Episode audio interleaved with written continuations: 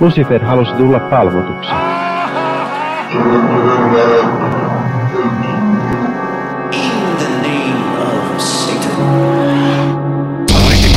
Hyvääpä, hyvääpä, hyvääpä epäpyhää vuorokauden aikaa. Tämä on podcast. Kyllä, tällainen moderni eh, mediatuotannon tai oikeastaan sisällön jakelun äh, tällainen tapa. Jos ette tienneet, mitä podcastit on, niin se on tämä. Ja tämä podcast on nimeltään Sunnuntai-satanisti äh, podcast, jossa on puhumassa modernit toisen aallon ateistiset satanistit, jotka, jotka keskustelevat no, tällaisesta modernista toisen aallon ateistisesta satanismista, jonka lähtökohta on se, että saatana ei ole mikään muu kuin taruolento, mutta se symboloi monia meille tärkeitä asioita ja teemoja. Ja, ja myöskään, myöskin me lähdemme hyvin ihmisoikeusmyönteisestä ja in, siinä mielessä inhimillisestä, joskin toisaalta aika ihmisvihaisesta, vihamielisestä ja, ja, ja tota, nihilistisestä lähtökohdasta, mutta kuitenkin niin, että kaikkien tulisi saada elää juuri sen näköistä elämää, mitä he haluavat elää, kunhan se ei vahingoita ketään toisia. Minun lisäkseni asiasta on puhumassa monelta eri lähtökohdalta Henri Perkeleen temppelistä. Hyvääpä, hyvää epäpyhää vuorokauden aikaa näin myös minunkin puolestani. Ja kyllä. Ja paikalla on myös puhumassa näistä aiheista Paju. Hei vaan hei kaikille. Ja kyllä. Ja tänään meidän aiheenamme on, kun vieksi puhuttiin noituudesta ja sellaisista jännittävistä asioista, niin tänään me puhumme tieteestä ja, ja hyvin, hyvin tällaisesta sekulaarisesta asioista ja niiden, eh, niiden paikassa, ainakin meidän tapaa hahmottaa satanismi. Eh, mutta sitä ennen perinteinen inhokkisegmenttimme, eli katsotaan viikon uutisia. Ja koska viimeksi kävi tosiaan teknisiä ongelmia ja me menetettiin meidän uutissegmentti, niin otetaan vähän vanhempi uutinen. Ei toisteta niitä kaikkia toki, mutta tämä yksi oli sen verran mielenkiintoinen, että katsotaan, jos saadaan yhtä mielenkiintoinen keskustelu tästä kuin viikko sitten. Nimittäin Kai Sadinmaa erotettiin pappisvirasta. Ja mä en ollut kauheasti seurannut tätä aikaisemmin, mutta, mutta Kai Sadinmaa on pastori, joka on siis no hän itse on kutsunut itseään tällaiseksi niin kuin, ää, hetkinen, mikä se termi olikaan? Se oli, tämä alkoi hyvin. Ää, no tällaiseksi ää, radikaali papiksi, joka muun muassa on sanonut sitä, että hei, että älkää nyt niin kuin, antako niin kuin kirkon ottaa liikaa ää, kantaa teidän hengellisyyteenne ja teidän tapanne harjoittaa ja että, että ehkä asioita, niin kuin, että, että nyt tarvitse pappeja, että, että miksi niin kuin, harjoittakaa vaikka ehtoollista ilman pappia tai älkää, älkää nyt suotta niin kuin ruvetko kuuntelemaan piispoja, vaan, vaan niin kuin harjoittakaa enemmän itsenäisesti ja oman näköistä, oman näköistä uskonnon harjoittamista. Ja hän on siis kaiken kaikkiaan, hän on tehnyt kaikenlaisia, hän, hän selkeästi jotenkin haluaa nähdä itsen, itsensä reformina tai reformistina, koska hän on muun muassa naulannut uudet kymmenen käskyä äh, kirkon oveen äh, hyvin Luther-henkisesti. Ja, ja tota noin, äh, muutenkin hän on, niin kuin, hän on pyrkinyt murtamaan seurakunnan ja kirkon asemaa kaikilla tavalla. Ja mikä on mielestäni hyvin mielenkiintoinen tapa, koska, koska niin kuin, vaikka tietenkin meillä on se ero, että, että me emme usko myöskään Jeesuksen, no siis historioitsijat on montaa mieltä siitä, että onko, onko joku sen tyyppinen tyyppi ollut siellä, joka on niin kuin, nimennyt itsensä profeetaksi ja jolla on ollut sitten jotain liikehdintää sen ympärillä, mutta me emme ainakaan usko, että hän on mitenkään niin kuin yliluonnollinen henki, olento, mikä, mikä tuli käymään maassa, vaan että se voidaan nollata puuhun. Niin toisaaltahan tämä muistuttaa hyvin paljon minua siitä, miten, miten satanistit harjoittavat omaa elämän filosofiansa. Sinulla oli niin hurja äh, monologi tuossa, että vittu, sanoit kaiken, mitä minä ajattelin. Mutta, Voi ei. Mulla on kahtiajakoinen suhtautuminen Sadinmaahan, koska äh, toisaalta mä dikkaan tästä. Tämä on just sellaista niin kuin rebel, rebel traditioiden murtamista ja paluuta niin kuin niiden asioiden äärelle, joilla on suurta merkitystä. Mutta toisaalta suurta merkitystä Sadidmaalle on tällä hetkellä hänen kristillinen uskonsa, joka on kuvottavaa. mutta okei, okay, ei, ei kuvottavaa nyt, mutta siis mm, en ole tämän elämäntavan suurin fani. Niin. Äh, se on siis, musta on hyvin mielenkiintoinen niin kuin siinä mielessä, että siis eihän niin kuin kristinusko ja edes niin kuin luterilainen usko tai edes niin kuin se, miten, ö, miten uskonto ja, ja uskon opit nähdään esimerkiksi Suomen Evolut-kirkossa, niin eihän se ole mikään monoliitti. Että siinä mielessä se ei ole mitenkään poikkeuksellista, että, että pastorit on eri mieltä tietyistä toimintatavoista ja, ja tulkinnoista ja muista, mutta Sadinmaa nyt ilmaisi niitä aika, aika kärkevästi.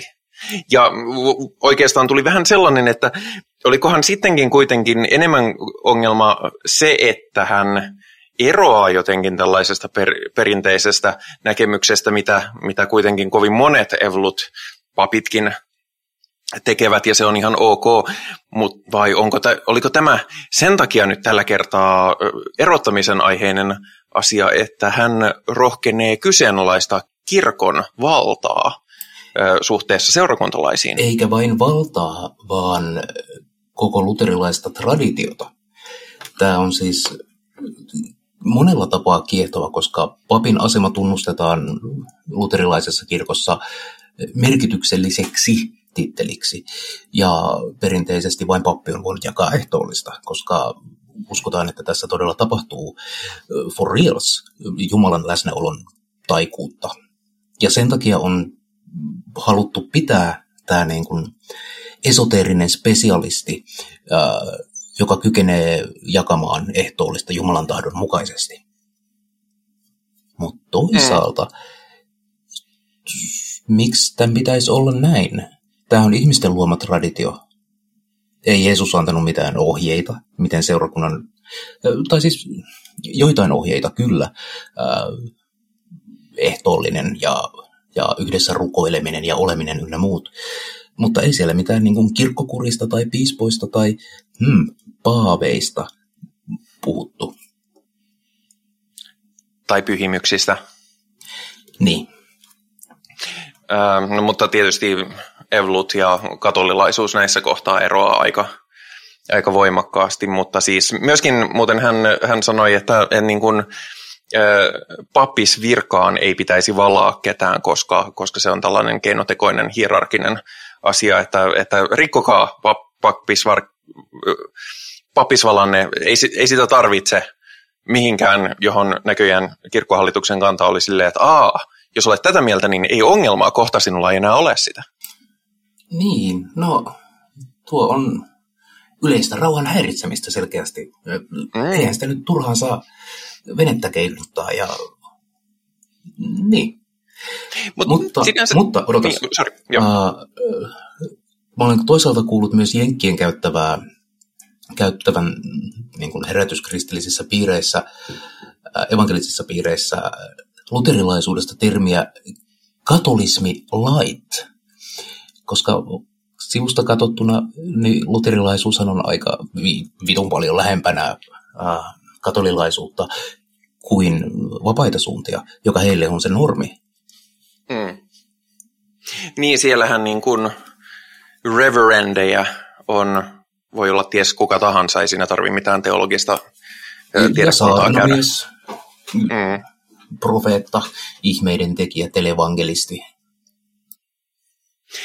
Sinänsähän siis toi on, toi on kyllä mielenkiintoinen siinä mielessä toi, että hän haluaa niin kuin selkeästi lähet, siirtää kristillistäkin ö, uskonnon harjoittamista yksilölliseen suuntaan. Ja, ja tavallaanhan niin kuin jokainen kristitty, vaikka ne osallistuu ö, tällaisiin massatapahtumiin, niin kyllä heillä varmasti on ihan omat näkemyksensä niin kuin kuitenkin, kun sitten kun mennään tarpeeksi syvälle sinne, niin alkaa olla omat näkemyksensä, että miten näkee tämän asian ja miten tulkitsee tämän ja miten, ihan niin kuin me satanistitkin, niin, niin siinä mielessä oli tosiaan mielenkiintoinen, että voiko, voiko kristin uskoa harjoittaa kuin satanismia ja Kai Sadinmaa on selkeästi sitä mieltä, että on.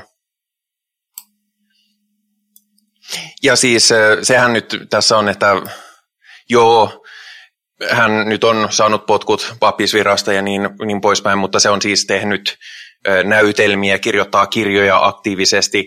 Ja nyt tietysti nämä uutisethan nostavat brändin nimeltä Kai Sadinmaa hyvinkin taas näkyviin ja esiin, joten mä luulen, että sillä ei kuitenkaan ole niin pelkoa siitä, että se joutuu työttömyysrahoille ihan äkkiä ja että, että pitää leipäjonoon mennä. Että luulen, että hänellä on ihan hyvä tulevaisuus tällaisena niin kuin, äh, uskon reformoijana, ainakin, ainakin tosi TVn puolella vielä jatkossakin.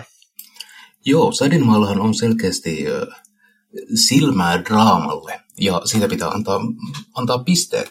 Kantanut jalkapuuta tuomiokirkon eteen, ja just tämä teesien naulaaminen ynnä ynnä muut niin kuin teatraaliset elementit hänen toiminnassaan.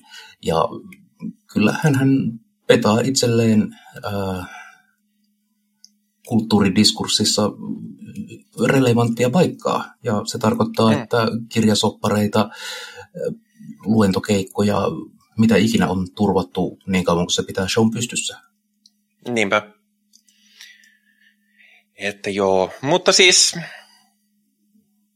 en usko, että siitä mitään nyt kauhean suurta reformaatiota pääsee syntymään, mutta onhan sen hyvä, että joku, joku välillä ravistelee. Onhan näitä ollut Evlutissa, tämä oli tämä yksi tyyppi 90-luvun lopulla, joka herätti pahennusta tällä teesillään, että kaikki pääsevät taivaaseen, koska Jumala rakastaa kaikkia yhtäläisesti, niin eihän se ole. Ja, ja muun muassa äh, muistan, että uskonnon tunnella uskonnon opettaja otti tähän kantaa, että ei mene näin, Kyseessä oli Antti Kylliäisen ää, Joo. kirja, julkaistu 97. Ja Joo, kyllä hänen muistan. pointtinsa oli, että helvettiä ei ole olemassa. Jälleen kerran siinä mielessä me satanistit ollaan ihan samalla linjalla. Kyllä. Mutta sitten hän jatkaa, että kaikki ihmiset pääsevät taivaaseen ja siinä meidän... No joo, no se on sitten, kyllä.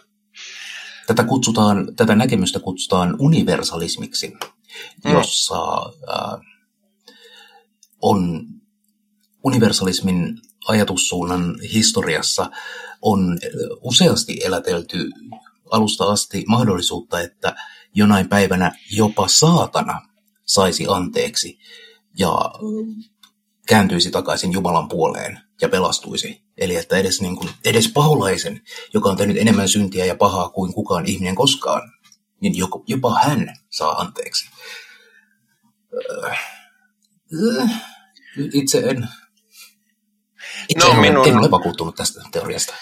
Mä, mä veikkaan, että vaikka näin olisikin, niin, niin tämä saatana, mikä minulle on välittynyt kulttuurista ja näistä tarinoista ja myöskin omista muodostamistani kuvista fyys- tällaista fiktiivistä saatanaa, niin, niin jos Jumala menisi silleen, että voi että, että sinä kuule nyt saat anteeksi kaiken, niin se olisi vaan silleen, että haista sinä nyt vanha pieru paska, että tässä kukaan sun anteeksi tai anteeksiantoja kaipaa.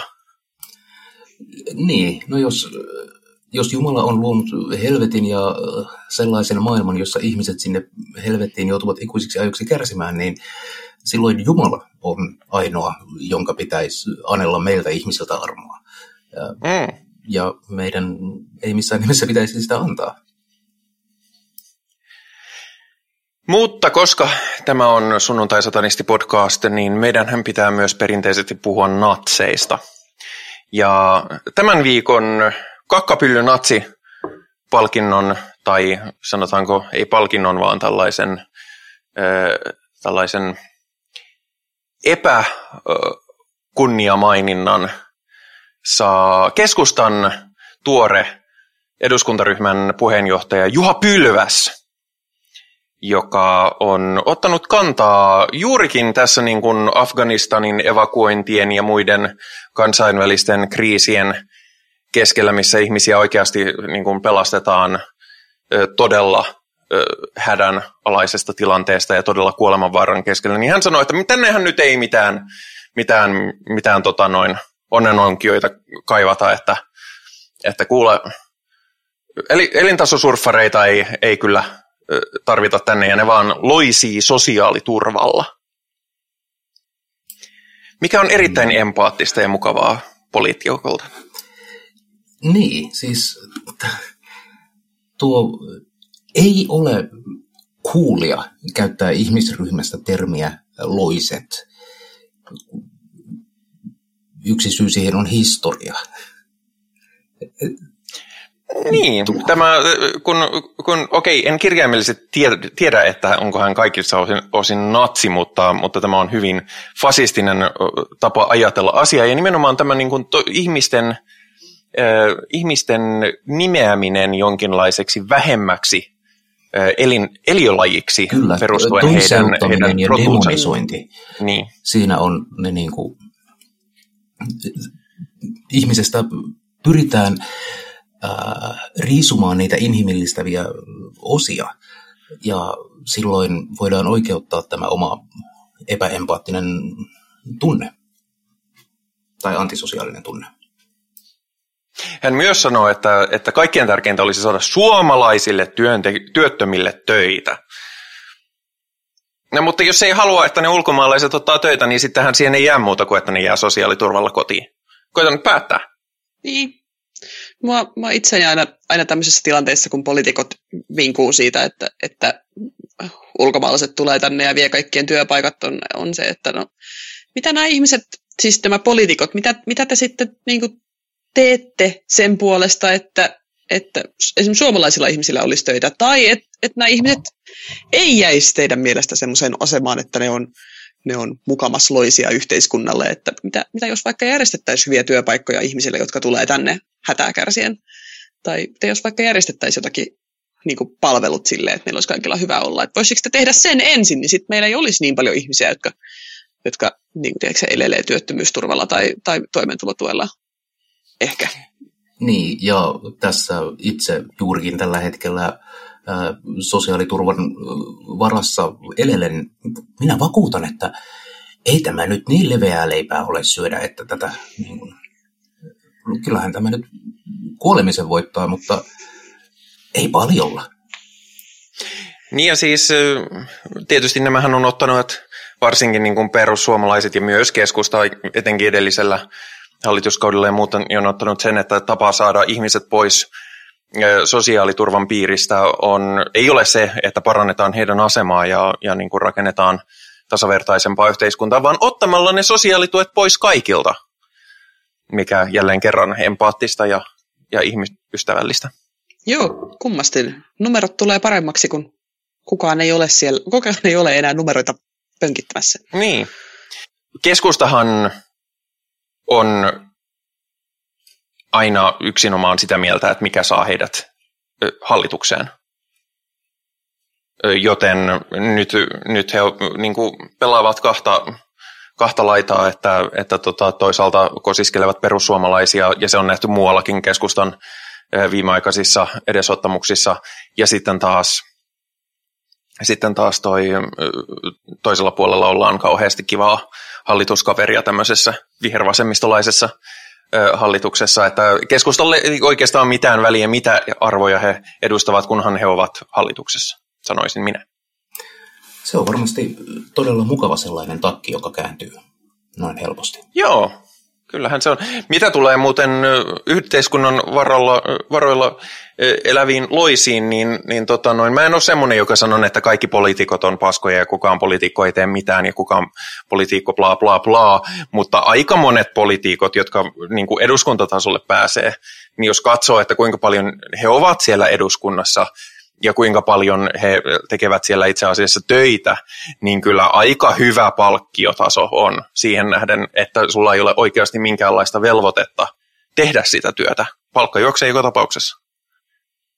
Niin, mutta sehän nyt on ansaittu asema. Joo, niin tietysti. Aivan kuule omin hartia voimin tähän tilanteeseen päästy. Kyllä, kyllä. Kuten kaikki muutkin, kaikki, kuten kaikki muutkin miljoona omaisuuden perineet ihmiset niin ovat ansainneet.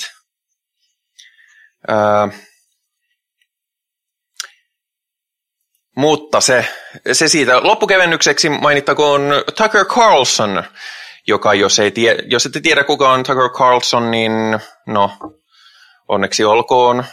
Tota, öö, joo, mutta hän on tällainen, niin kuin, hän on sanotaan tämmöisen Trumpis, trumpistisen öö, republikaani, fasist, milla ainakin leikittelevän taantuneisuuden tällainen puhe torvi, hän... joka edustaa sitä kunnon duunaria, vaikka hän nimenomaan kirjaimellisesti on tällainen miljoona periä. Niin, hän on kultalusikka perseessä syntynyt äh, valkoisen kristillisen etnonationalismin kannattaja, joka pitää Trumpia profeettana. Niin, äh, mutta hän on yrittäessään pilkata minua henkilökohtaisesti on, on ö, vahingossa ö, antaneet suuren ö, kohteliaisuuden. Nimittäin hän oman päivittäisen Fox-uutiskanava-ohjelmansa keskiössä sanoi, että koska sukupuoli on Jumalan asettama ja luoma asia – niin transihmiset, jotka vaihtavat tai korjaavat tai muulla tavalla poikkeavasti, tai siis sanotaan synnymässä määritellystä poikkeavasti ilmaisevat omaa sukupuoli-identiteettiään, rikkovat Jumalan lakia, eli kuvittelevat olevansa Jumalia itse, joten he ovat satanisteja. Hail Satan! Hail Satan! Ja, ja tuli tästä sellainen, että no, No niin. Joo. E, e, ihan osuva. No okei, okay, tämä on hyvin LaVey-henkinen ajatus tämä, että olen itse Jumala. Mä en, mä en siihen henkilökohtaisesti, henkilökohtaisesti en, en ajattele sillä tavalla, vaikka ymmärrän siis sen retoriikka-asian. Mutta siis... Ää, Minä olen aina mut,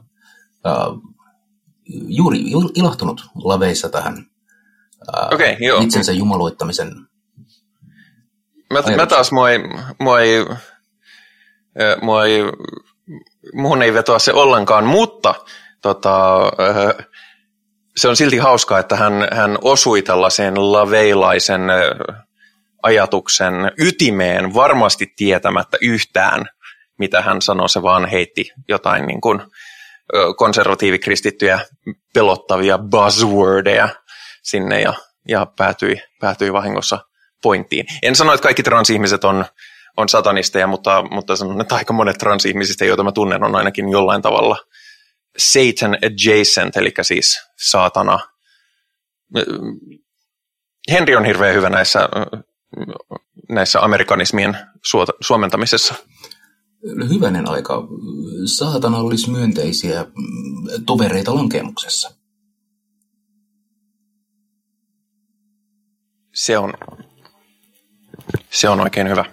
Joo, mutta siinä oli tämän viikon uutiset ja nyt, koska olemme menneet sen about kolmanneksen ohjelmasta, voimme mennä itse aiheeseen. Ja tänään todellakin tämä on vähän niin kuin vastakappale edellisen viikon aiheeseen, joka siis oli tämä noituus ja si, sillä tavalla jopa vähän niin kuin mystiikkaan ja tällaiseen flirtaileva aihe, niin nyt puhumme tieteestä ja konkreettisesta ja sekulaarisesta ja muusta tärkeästä. Tämä idea tuli teiltä, joten haluatteko jompikumpi avata tämän aiheen jollain tavalla?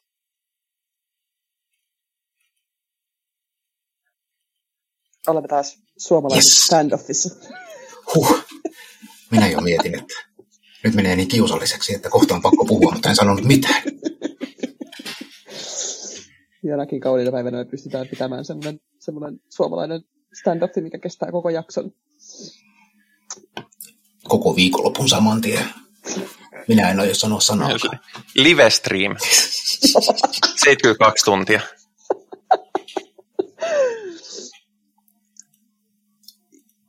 Mutta äh, siis me puhumme tieteestä, mutta tiede on niin valtava, äh, valtava kokonaisuus käsiteltävänä, että, että haluammeko hieman rajata, että mistä me nyt oikeasti puhumme tällä viikolla.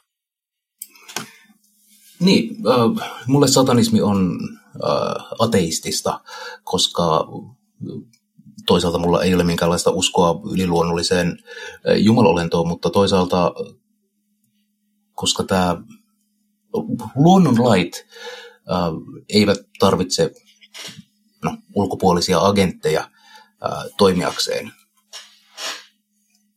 Joten minä, minä tykkään tieteestä. Asiat, jotka selvittää, miten tämä suuri mysteeri nimeltä olemassaolo voidaan ymmärtää. Hmm. Joo.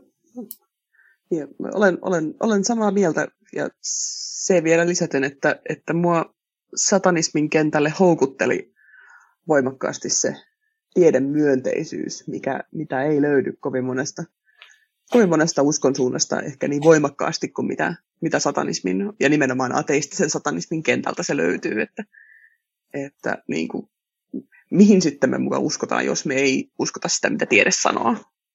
Se on niin kuin mun ajatusmaailma. Niin. Kyllä, ja nimenomaan, että mitä se tiede sitten on, mikä on tieteellinen prinsiippi ja mitä on niin verifioitavat, toisennettavat tutkimustulokset ja muut. Mm, mm. Me ollaan ihmisinä kehitetty aivan loistava äh, järjestelmä tutkia ja ottaa selvää maailmasta.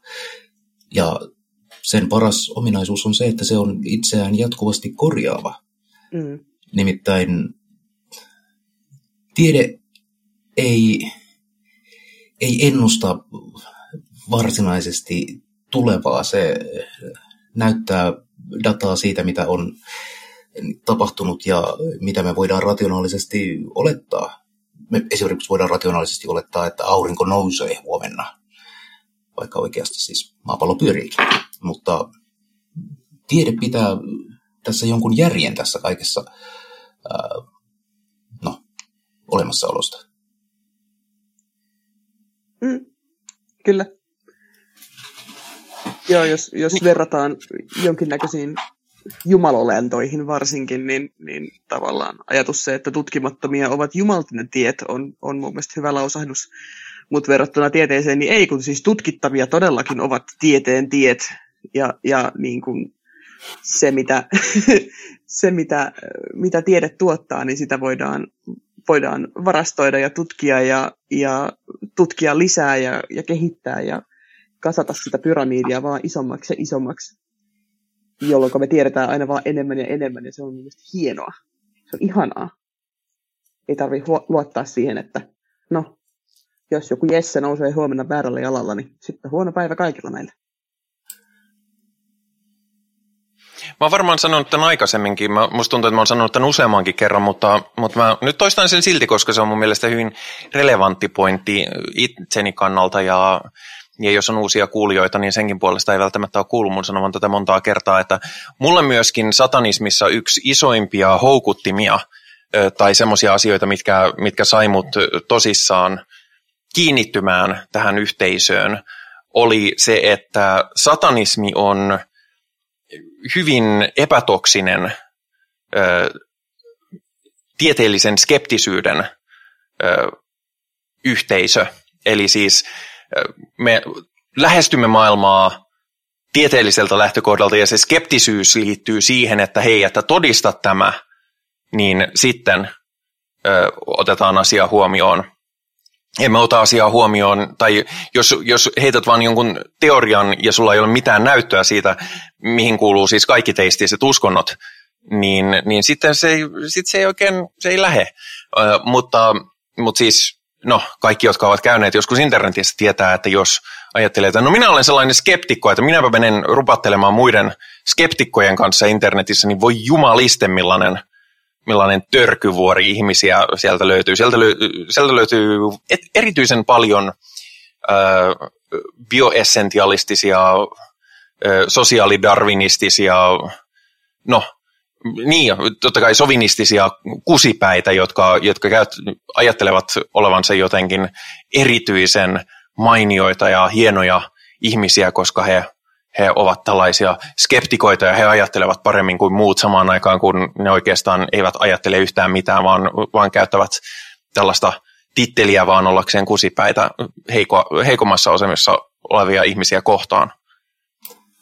No, siis kyllähän se ihmiset ovat moninaisia ja skeptikkojen ja rationalistien ja, ja ateistiaktivistien ja muiden parissa on vittu jos jonkinlaista soutajaa menossa, mutta sitten on myös ihan niin kuin humanisteja, jotka hyväksyy sen, että tässä nyt ei näyttäisi olevan Jumalaa ratissa ohjaamassa, miten me hoidetaan tämä olemassaolo parhaiten. Miten me voitaisiin esimerkiksi muokata meidän yhteiskuntaa ja asenteita, koska me tiedetään enemmän kuin me tiedettiin sata vuotta sitten. Niin, mutta näitä ihmisiä mä oon löytänyt enemmän, enemmän satanistien joukosta kuin esimerkiksi luin kerran, olen pari kertaa yrittänyt lukea Skepsis-lehteä. Ja mä en ole ikinä lukenut painetussa muodossa mitään niin hirveätä paskaa, kun, kun, kun koko lehden pointti tuntuu olevan, että, että jotkut syrjäytyneet kolmekymppiset äijät kiistelee siitä, että kuka vihaa feminismiä eniten. Voi veljet, minä, minä olen kolmekymppinen syrjäytynyt mies. Tämä on minulle, minulle suunnattu, mutta. No mutta sä et, sä et ole sitä mieltä, että feminismi on paskaa, niin... Niin, olen, minusta se on oikein loistava juttu. Jumalauta. Ah. Niin, voisin, voisin jopa näin, näin niin kuin feminiinä ihmisenä äh, rohjata sanoa sinulle, että Henri, sinä olet feministi. No, niinhän minä kyllä pyrin olemaankin. Niin, niin sen takia skepsis ei välttämättä ole ja tämmöinen niin kuin, sanotaan free range skeptikkopiirit, niin, niin no mä en tiedä, onko sulla kokemuksia niistä? Hyvin, hyvin vähän. Jossain vaiheessa lähestyin esitellessäni Perkeleen temppeli, temppeliä ja kerroin olemassaolostamme ja äh, sanotaan, että vastaanotto oli aavistuksen kylmän kalsea. Mutta toisaalta se meni sen piikkiin ehkä, että saatana on hahmo, joka herättää monenlaisia voimakkaita tunteita. No mutta jos lähdetään ihan niin kuin tästä perinteisimmästä ja, ja tunnetuimmasta saatanamyytistä, niin vaikka siis, no, se assosioidaan saatanamyytiksi, mutta, mutta tota, raamatussa itsessään, mistä tämä tarina originoi, niin siinähän ei mainita, että kyseessä olisi ollut saatana. Mutta jos nyt lähdetään tästä populaarikulttuurissa vakiintuneesta tavasta, että, että tota, mikä on tämä saatana-homma, että mistä se, mistä se lähti niin kuin kunnolla hommaa edistämään, niin oli, kun hän vietteli Eevan ja sen jälkeen Eeva Aatamin maistamaan tiedon puusta. Eli siis hyvin niin kuin, etenkin tällaiset abrahamiset uskonnot ovat niin kuin, omissa perustavaa tasoa olevissa luomismyyteissään välittömästi asettuvat tietoa vastaan. En tiedä kuinka tietoista se on, mutta, mutta kyllähän, kyllä mä näen siinä niin kuin elementin, että hei, me ei voida todistaa mitenkään ö, omaa positiotamme, joten, joten mitä jos, mitä jos niin kuin, kann, kannustetaan ihmisiä siihen, että he eivät etsi ö, tätä, näitä epäkäytännöllisiä tiedonmurusia ainakaan oma-aloitteisesti kauheasti. Joo, se on, olen, olen hyvinkin pitkälti samaa mieltä tuossa. Ja mä en ole siis niille ihmisille, jotka eivät jo tiedä, en, en ole kovin voimakkaasti niin raamattua tutkinut kuin, kuin mitään muitakaan tämmöisiä abrahamilaisten uskontojen, uskontojen perusteoksia, mutta se on kyllä jännää, miten niistä voimakkaasti, voimakkaasti nousee, nousee sellainen fiilis, että ei saisi tietää mitään. Ja miten, niin kuin, no joo, okei, jos ajatellaan sitä, että, että aikanaan niin kuin pappisväestöt on ollut niitä ihmisiä kulttuurissa kuin kulttuurissa, jotka on pystynyt kirjoittamaan ja lukemaan ja, ja pistämään tietoa ylös, niin eh, no joo, ymmärrys, niin kuin tavallaan ymmärrys siihen, minkä takia tämä on, on ihan selkeä sitten, kun puhutaan ajasta ennen kirjapainoa, mutta silloinkin, kun, kun niin kuin kirjapainot on yleistynyt, niin silti siinä on, on kestänyt aika kauan ennen kuin oikeasti tuollaiset tiedon levittäminen on päätynyt sitten niin kuin ihan, ihan tavallisenkin kansan piiriin. Eli, eli varsinkin, varsinkin näissä uskonnoissa löytyy tosi voimakkaasti tämmöinen ajatus, että, että se pitäisi olla jotenkin eliitillä se tieto ja sitä ei pitäisi jakaa ja tieto on jotenkin niin kuin ehkä inherently vaarallista tai, tai jotain muuta vastaavaa ja se on jotenkin, jotenkin erikoinen ajatus. Toisaalta me niin kuin meidän olemassaolo riippuu tieteen kehittämisestä. Mm. Ottaen huomioon, kuinka me ollaan ammuttu itseämme jalkaan tällaisella niin kuin teollistumisella, joka, mm. jolla olikin sitten epämukavasti seurauksia. Mutta siis nämä on, tiedehän edistää myös ympäristönhallintaa, mekaniikkoja, menetelmiä. Ja mitä tehokkaammat meillä historiallisesti on ollut, niin sitä paremmin ja suuremmin ja hienommin ja kiiltävämmin me ollaan kukoistettu ja eri ihmiskunnan imperiumit. Mm. Mm. Kyllä siis tietystihän tässä on myöskin se, että ö, ei kaikki, mutta iso osa ja varsinkin abrahamilaiset uskonnothan lähtevät siitä, että hei, älä etsi mitään tietoa, koska meillä on jo kaikki vastaukset. Ja sehän on hirveän usein, mikä tulee evankelilaisista suista, varsinkin Amerikoissa on se, että, että heilutetaan raamattua ja sanotaan, että this book has all the answers. Ja että tässä kirjassa, on, tässä kirjassa on kaikki vastaukset, tässä kirjassa on kaikki tieto. Ja siis se, mikä erottaa usein hienolla tavalla juurikin sen, että, että mikä on uskonnon ja tieteen ero on se, että okei, okay, on tietysti huonoja tiedemiehiä, on huonoja tieteen suuntia, on ollut hyvin traagisestikin ö, vääriä, ö, vääriä niin kuin, on ollut vääriä tapoja tehdä tiedettä. Niin, ja on ollut, ollut myöskin vääriä olettamuksia ja ollaan ymmärretty jotain asiaa niin väärin, että, että se on johtanut vaikka siihen, että on niin kuin, ö, lobotomiat on pidetty niin kuin oikeasti niin kuin asiana, joka auttaa ihmisiä. Mm, mm. Well, to be fair, lobotomia ratkaisee tosi monia niin kuin, mielenterveysongelmia. Niin, niin myös niskalaukaus, mutta se ei ole silti kauhean inhimillinen. Jep, ja niin kuin tuossa puhetta, niin tiede korjaa itseään. Me ei tehdä lobotomioita enää. Tämä oli tämmöinen tanssiessa tapahtunut tieteen harha-askel, pieni kymmähdys nimeltä Joo, ja, ja, ja siis, tota, mutta siis lähtökohtaisesti, jos, jos toteutat tiedettä niin kuin tieteelliseen periaatteeseen ja tieteelliseen metodologiaan perustuen, niin sun ei koskaan tulisi pelätä, jos joku kysyy, että miksi joku on näin tai mitä, mitä joku tarkoittaa tai, tai miksi joku on, on, tai miksi tämä asia toimii tällä tavalla. Jos sä toi, toimit tieteen periaatteiden mukaisesti, sä et koskaan pelkää vastata, en tiedä. Usein sitten monet ajattelee mielellään, että no, ei, en tiedä tai emme tiedä. Ja vielä olisi kiva, että joskus ehkä me saadetaan tietää se, että eletäänkö niin kauan, että me tiedetään kaikki vastaukset, niin se on minusta hyvin epätodennäköistä.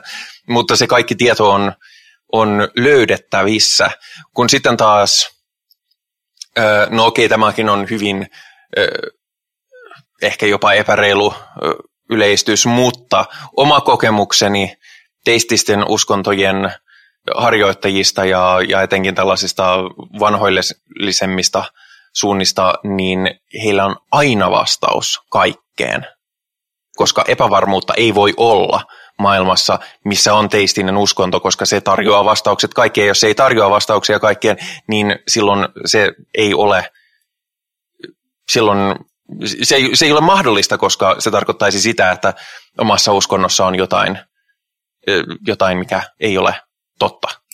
Minä asetun nyt poikkiteloin, aivan poikkiteloin asetun tähän puolustamaan kristittyjä. No niin. Nimittäin minä väittäisin, että sinulla on nyt Pi aivan liian rationaalinen käsitys uskonnosta. Ei mm. se tarvitsekaan niin kuin, olla ihmismielen äh, ymmärrettävissä, vaan nämä ovat sellaisia kosmisia mysteerejä, joiden olemassaolo meidän pitää vain hyväksyä ja heittäytyä siihen turvallisuuden tunteeseen, joka uskosta tulee. Ja tällaisia ihmisiä on paljon. Luterilainen kirkko täynnä, sanoisin. Niin, joo, sekin on tietysti yksi mm, tapa myöskin mm. miettiä tätä eroa on se, että toinen ajattelutapa lähtee siitä, että kysytään, jos jotain tapahtuu, niin kysytään miksi, ja toisessa ollaan vaan silleen, että jaha. Niin. Mm hyväksytään sokeasti? Mm, no, enpä tiedä. Onhan siis tiedemaailmassakin on äh, paljon ihmisiä, joilla on vähintään kulttuurilliset, meillä kaikilla on, väittäisin, että meillä on kulttuurilliset, uskonnolliset juuret jossakin. Äh, ja jo siis en, en siis puhukaan yksittäisistä mm. tiedemiehistä enkä yksittäisistä pastoreista tai mistä tahansa uskonnon harjoittajista, vaan niin kuin, äh, puhun nyt sille yleisemmällä tavalla, että minkälaisiin lähtökohtiin äh, uskonnon harjoittamisessa pääsääntöisesti kannustetaan. Mm, kyllä. Toistuvia rituaaleja, viisi kertaa päivässä rukoilu, tiettyjä tabuja, seksuaalisuutta, päihteitä. Niin, uskonnot on, ne on vähän paskoja. Mä uskon, että meillä on niin, evoluutiohistoriassa ollut suunnaton hyöty uskonnollisuudesta tai tendenssistä niin kuin olla tuon puoleisen tai yliluonnollisen kanssa tekemisissä, tai anteeksi, pyrkiä siihen. En, en sano, että sieltä kukaan olisi missään vaiheessa vastannut. Ää, mutta tällä hetkellä yhdeksi älyttömän suureksi uhkaksi meidän olemassaololle on kiihkolaisuus. Jengi niin kuin, mä tiedän, ammuskellaanko vielä aborttiklinikoilla ja muuta. Ammuskellaan. Niin. Tai sitten meillä on meidän päiviräsäset ja muut, jotka on vielä niin kuin, no, keveää. Ja sitten meillä on vittu Taliban, joka tällä hetkellä on hyvissä vetimissä. Niin se on myöskin yksi, ja tämä ei todellakaan, nyt en, mä en puhu enää uskonnosta ylipäätänsä, vaan mä, mä puhun niin kuin tällaisesta kiihkouskovaisuudesta. Mä en ole koskaan ymmärtänyt, miksi kiihkouskovaisille on niin tärkeää, että kaikki muut kiihkouskovat juuri samalla tavalla kuin he, koska on silleen, että no, jos sulla on hyvä diili tämän ilmeisesti ainoan olemassa olevan taivasukkelin kanssa, niin, mutta mulla ei ole, niin mikäs, miksi sua kiinnostaa? Se johtuu itse asiassa ihan empatiasta, näin minä uskon usean ihmisen kohdalla. Nimittäin kristitty ihminen on vakuuttunut omasta elämänkatsomuksestaan, ja siihen kuuluu se, että jos sinä et liity hänen jengiinsä, niin sinä joudut kärsimään hirveästi. Ja usein tämä on niin kuin aitoa empatiaa, kun toista ihmistä koitetaan pelastaa. Niin, no siis silloin, jos se on, se on tämmöistä, mutta, mutta nyt kun mainittiin ääriliikkeet ja muut, niin, niin kun niillä on se lähtökohta, että, että jos et usko juuri niin kuin me uskomme, niin henki pois, ja se, se, se on hankala niin kuin assosioida empatiaan. Joo, se tekee yhteiselosta aika vitun hankalaa. Uh, citation, niin, Israelin historia. Mm. Mm. Oh. Ja iso osa, siis mä en halua ö, se, mitenkään erityisesti ö, tälle nostaa esiin muslimimaailmaa, koska, koska muslimeilla niin kuin yleisesti ryhmänä niin he on yksi ö, vainotuimpia ja y- yhdessä heikoimmassa asemassa näin niin kuin meidän maailmanosassamme oleva ka- kansa, joten en puhu nyt yksittäisistä muslimeista, mutta, täm, mutta muslimi ääriliikkeet on aktiivisimpia ää- ääriliikkeitä tällä hetkellä maailmassa ja joilla on kaikkein niin kuin suorimman toiminnan menetelmät käytössään. Joo, Jenkeissä on jotain hulluja, hulluja noita aborttikauppa-ammuskelijoita. Plus Ö, QAnon porukkaa, joka QAnon. kongressitaloneet. Siis, Niin, et- että en, niin kuin, en väitä, että, että niin kuin millään uskonnolla olisi tässä kauhean, kauhean niin kuin hyvää asemaa niin kuin verrattuna toiseen, mutta jos nyt miettii esimerkiksi, koska nyt on uutisissa ollut Afganistan, Taliban ja, ja siellä niin kuin henki lähtee pois, jos mitenkään, ö, mitenkään poikkeat heidän maailmankatsomuksestaan, niin, niin mä en niin kuin pääse sisään siihen ajatukseen, että mistä tämä lähtee muuta kuin sitten kun katsoo niitä hyvin maallisia, todellisia motivaatioita siellä taustalla, jotka on hyvinkin, hyvinkin aineellisia.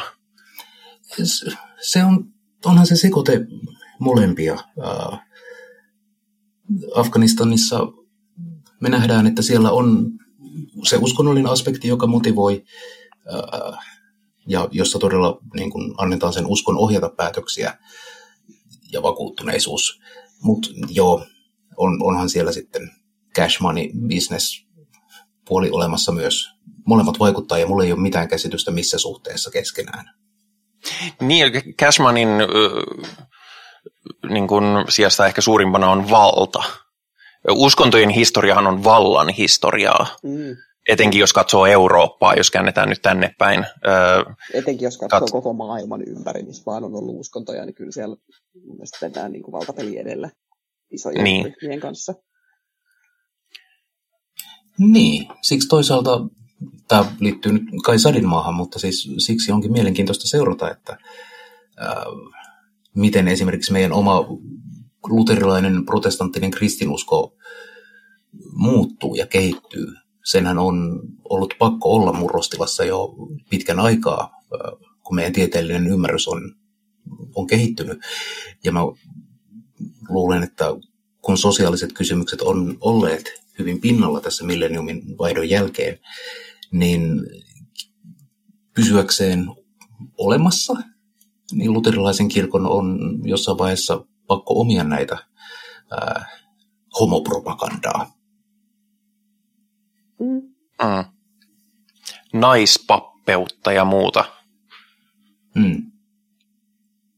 mikä vaatii, niin, mikä vaatii sitä, että, että sun täytyy näitä ehdottoman tosia ja absoluuttisia tekstejä ruveta tulkitsemaan. Ja, mm. ja sehän nyt niin kuin, ö, myöskin niin kuin meillä usein, jos mennään takaisin muslimimaailmaan niin kuin lähi niin sehän usein meillä mediassa etenkin freimataan niin kuin siihen lähtökohtaan, että se on Lähi-Itä vastaan länsi, länsi mä sanaa länsimaat, mutta lainausmerkeissä länsimaat. Ja tai muslimit vastaan kristityt, mutta eniten hän tapp- tappelee keskenään siitä, että mitä uskonnon tulkintaa siellä pitäisi noudattaa. Että nytkin niin kun, heti kun Taliban nousi valtaan Afganistanissa, niin siellä nousi toinen sunni-muslimijärjestö, tämä ISIS-K, joka on silleen, että te olette muslimeita väärin, joten henki teiltä pois. Pitäisiköhän me laittaa kaikki, kaikki tosi uskovat, uskon soturit, ää, vaikka jollekin hylätylle saarelle, kunnes ne joko pääsee yhteisymmärrykseen tai kunnes ei ole ketään ymmärtämässä asioita väärin. Ja sä vähän niin kuin tämän, niin kuin tämä joku yhdysvaltalainen pastori oli silleen, että, että homoseksuaalisuus ongelmana on, on ratkaistavissa sillä, että laitetaan, laitetaan kaikki homoseksuaalit yhdelle saarelle. Eristetään ne, jotta ne ei voi tehdä lapsia, eli lisää homoja. Aivan. No toisaalta, jos kaikki homot suljetaan yhdelle saarelle, niin mä olen varma, että siellä kyllä ei ole yrityksen puutetta, jos lapsia ei tule. Mm. Ö, joskin me olemme nyt harhautuneet aiheesta aika paljon, mutta se on, se on tämä ohjelma. Ja se on ylipäätään, se on podcastit. Jos ette ole kuulleet aikaisemmin podcasteja, tervetuloa. Tätä se on. Ruvettiin puhumaan pikemminkin teististen uskontojen keskinäisistä ristiriidoista, mutta, mutta tiede. Mitä sitten tiede tarjoaa meille? Onko meillä ollut suuria sotia esimerkiksi, öö, sanotaanko, mm, esimerkiksi mm. kvanttifysiikan ja suhteellisuusteorian epäyhteensopivuudesta? Niin, tämähän onkin kiehtova pohdinnan aihe, että missä vaiheessa ää, meidän luottamus tieteelliseen maailmankuvaan on vain uskoa. Me voidaan niin kuin verifioida mundaanit asiat, voidaan pudottaa kynä pöydältä ja todeta, että no, jos painovoima on väärä sana, niin ainakin asiat näyttävät putoavan maahan. Ja me voidaan luottaa siihen ehkä, että aurinko nousee huomenna. Mutta mulla ei ole aavistustakaan kvanteista eikä vittu kvarkeista ja säijeteoria kuulostaa mun korvaan kutomiselta. Joten, no, no, mä tiedä. Pitäisikö mun tietää? Niin, mä ehkä lähtisin tota kysymystä avaamaan vähän sillä, että pitää määrittää ensin, mikä on sota. Koska ihan varmasti kaikilla aloilla, niin kuin kaikilla aloilla noin niin kuin ihan yleisestikin, mutta niin varmasti myöskin kaikilla tieteen aloilla käydään verisiä taisteluita siitä, mikä on oikea ja mikä on väärässä, tai mikä on väärää.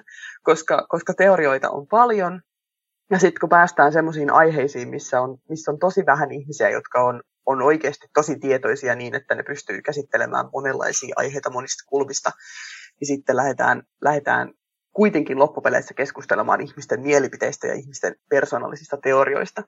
Joten, joten joo, ei ole varmaan käyty kovin montaa ase, niin kuin, aseellista taistoa, jossa olisi 18-vuotiaita niin kuin solttupoikia värvättyinä asettanassa puolustamaan jotain kvanttifysiikan teoriaa. Mutta mä voisin jopa ehkä väittää, että vielä. Koska nyt tavallaan sillä lailla, miten, miten ainakin tiede mulle näyttäytyy, on sitä, että et, et meillä on tosi paljon ihan hirveästi, ihan siis miljoonittain enemmän, enemmän kuin mitä me osataan edes ajatella, on aloja, joissa ihmiset käy keskusteluja ja käy, käy, tekee uutta tietoa meille, tekee tiedettä meille käsiteltäväksi, tekee tiedettä meidän, meidän maailmaa helpottamaan. Ja siellä on hirveästi niin kuin erilaisia mielipiteitä ja erilaisia ajatuksia, mitkä pyörii samaan aikaan. Ja se, että, että me tyhmänä kirjapainottomana kansana ollaan, niin kuin, ei vaan tiedetä siitä kaikesta, mitä siellä tapahtuu, niin, niin se, ne sodat ei vaan näy meille. Siis totta kaihan suuria riitoja ja skandaaleja ja tällaisia on tapahtunut, muun muassa kun viittasin aikaisemmin tuohon suhteellisuusteoriaan, niin, niin kuuluisasti Albert Einstein ei saanut suhteellisuusteoriasta koskaan Nobel-palkintoa, koska tämä tyyppi, joka oli niin kuin tämän fysiikan Nobel-palkinnon komitean puheenjohtaja, niin ei pitänyt ollenkaan Herr Einsteinista, mm. ja, ja hän oli ehdottomasti sitä mieltä, että tämä ei missään nimessä voi olla oikein, ja kun hän teki tarkistuslaskentoja Einsteinin teoriasta, niin hän teki laskuvirheen, jonka takia näytti siltä, että Einstein oli laskenut väärin, mutta, mutta se olikin tämä tarkistuslaskenta, joka oli väärin. Mm. Ö, mutta siis sotaahan tästä, niin kuin kirjaimellista sotaa tästä ei syntynyt. Voisin ehdottaa tähän jatkaen äskeisiä pohdintojani uskonnollisten sotien todellisista motivaatioista, että a, tiedemiehet on kautta, sanon nyt miehet, mutta siitä tarkoitan kaikkia tiedeihmisiä, on kautta historian ollut nörttejä. Ja ketään ei kiinnosta, jos nörtit vähän tappelee. Minun tulisi tietää, olenhan sen tämän podcastissa. Ja, ja toisekseen on se, että tähän asti nämä ei ole ollut kysymyksiä, joilla on voitu siirtää suuria, suuria määriä valtaa. Mm. Mutta sitten taas, kun tullaan nykyaikaan, jossa tietotekniset nörtit on ö, monesti ö, keon päällimmäisenä, jos miettii vaikka Jeff Bezosia, joka on voittanut kapitalismin henkilökohtaisesti. Ö, ja tällaiset, niin tulevaisuudessa kyllä saattaa ollakin, että, että nörttien valtataistelut, ja niin kuin, meillähän on kokonainen skifi-genre, joka oikeastaan perustuu siihen. Kyberbunkissa aina isot yritykset tappelee ja isot yritykset edustaa useimmiten jotain teknologista kuin, kuin tai jotain, ainakin jotain maallista kuin, kuin jotain uskonnollista. Mm, mm. Mutta sittenhän siinä on myöskin se, että koska uskonnolla on voimakas tunnelataus, jolla sä voit tällaista niin kuin kouluttamatonta kansaa paremmin kontrolloida, niin on se, että jos sä rupeat selittämään, että minusta säijettie, säijeteorian ö, ongelma on tässä ja toinen on, että minun mielestäni säijeteorian ö, ongelma on tässä ja ymmärtääksesi tämän kysymyksen sun täytyy lukea ö, 13 väitöskirjaa, niin ethän sä saa sillä sellaisella riitelyllä myöskään mobilisoitua ihmisellä samalla tavalla kuin hei, että toi, toi palvoo väärää taivas sitä kuin toi, kuin me. Plus äh, noi on kuitenkin loppuvimein äh, tarkistettavissa ja tutkittavissa.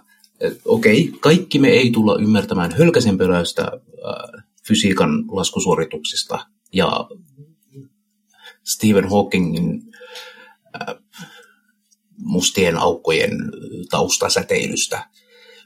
Minä en tule sitä koskaan ymmärtämään. Mutta meillä on tieteellinen yhteisö, joka tutkii jatkuvasti itse itseään, tarkistaa itse itseään, operoi itse itseään siellä käsikonepellin alla. Mm. Ja jos meillä olisi ihan oikeasti äh, sellainen sota alkamassa, että onko X yhtä kuin Y, niin jossain vaiheessa siitä tuli sitä verifioitavaa dataa. Ja vielä enemmän tänä internetin ihmeaikana, jolloin data liikkuu paljon vapaammin ja sitä voi kuka tahansa hiljalleen jossain määrin tutkia. Mutta miten sä tutkit Jumalaa? Miten me voitaisiin verifioida kolminaisuusoppi esimerkiksi? tai varmentaa siitä, kuka profeetoista oli oikeassa. Et meillä ei vaan ole sellaisia keinoja. Teististen tai taikauskoisten perinteisten uskontojen yksi suurimmista ongelmistahan on se, että niitä ei voi todistaa vääräksi, koska niiden keskeiset väittämät ei ole todistettavissa. Sun vaan pitää uskoa. Ja se tekee... Niin, ja negatiivisen todistaminen niin, on aivan, mahdotonta. Aivan. Mm. Niin, mulla oli tähän joku pointti. Puhukaa joku muu sillä aikaa, kun mä yritän muistaa Minusta nörtit on parhaita. Ja Niin. Niin, niin siis oli se, että meillähän on verifioitavia faktoja ö, tieteessä, mutta on myöskin sitten erinais, erinäisiä tapoja jäsentää näitä asioita tai tulkita dataa eri tavalla tai muuta. Et siinä mielessähän tiedekään ei ole, ei ole niin absoluuttista kaikissa tilanteissa kuin, kuin mitä usein ö, sitä ajatellaan, mutta, mutta esimerkiksi ö, metrisen ja, ja, ja imperialisen mittayksiköiden välillä ei ole käyty suurta sotaa, vaikka se onkin itse asiassa asia, joka sellaista rivikansalaisessa voi hyvinkin paljon, paljon herättää tunteita ja riitelyhalua. No, kyllä. Jumalauta. Tekevät rapakon takana aivan väärin. Se on kyllä ihan totta. Mm.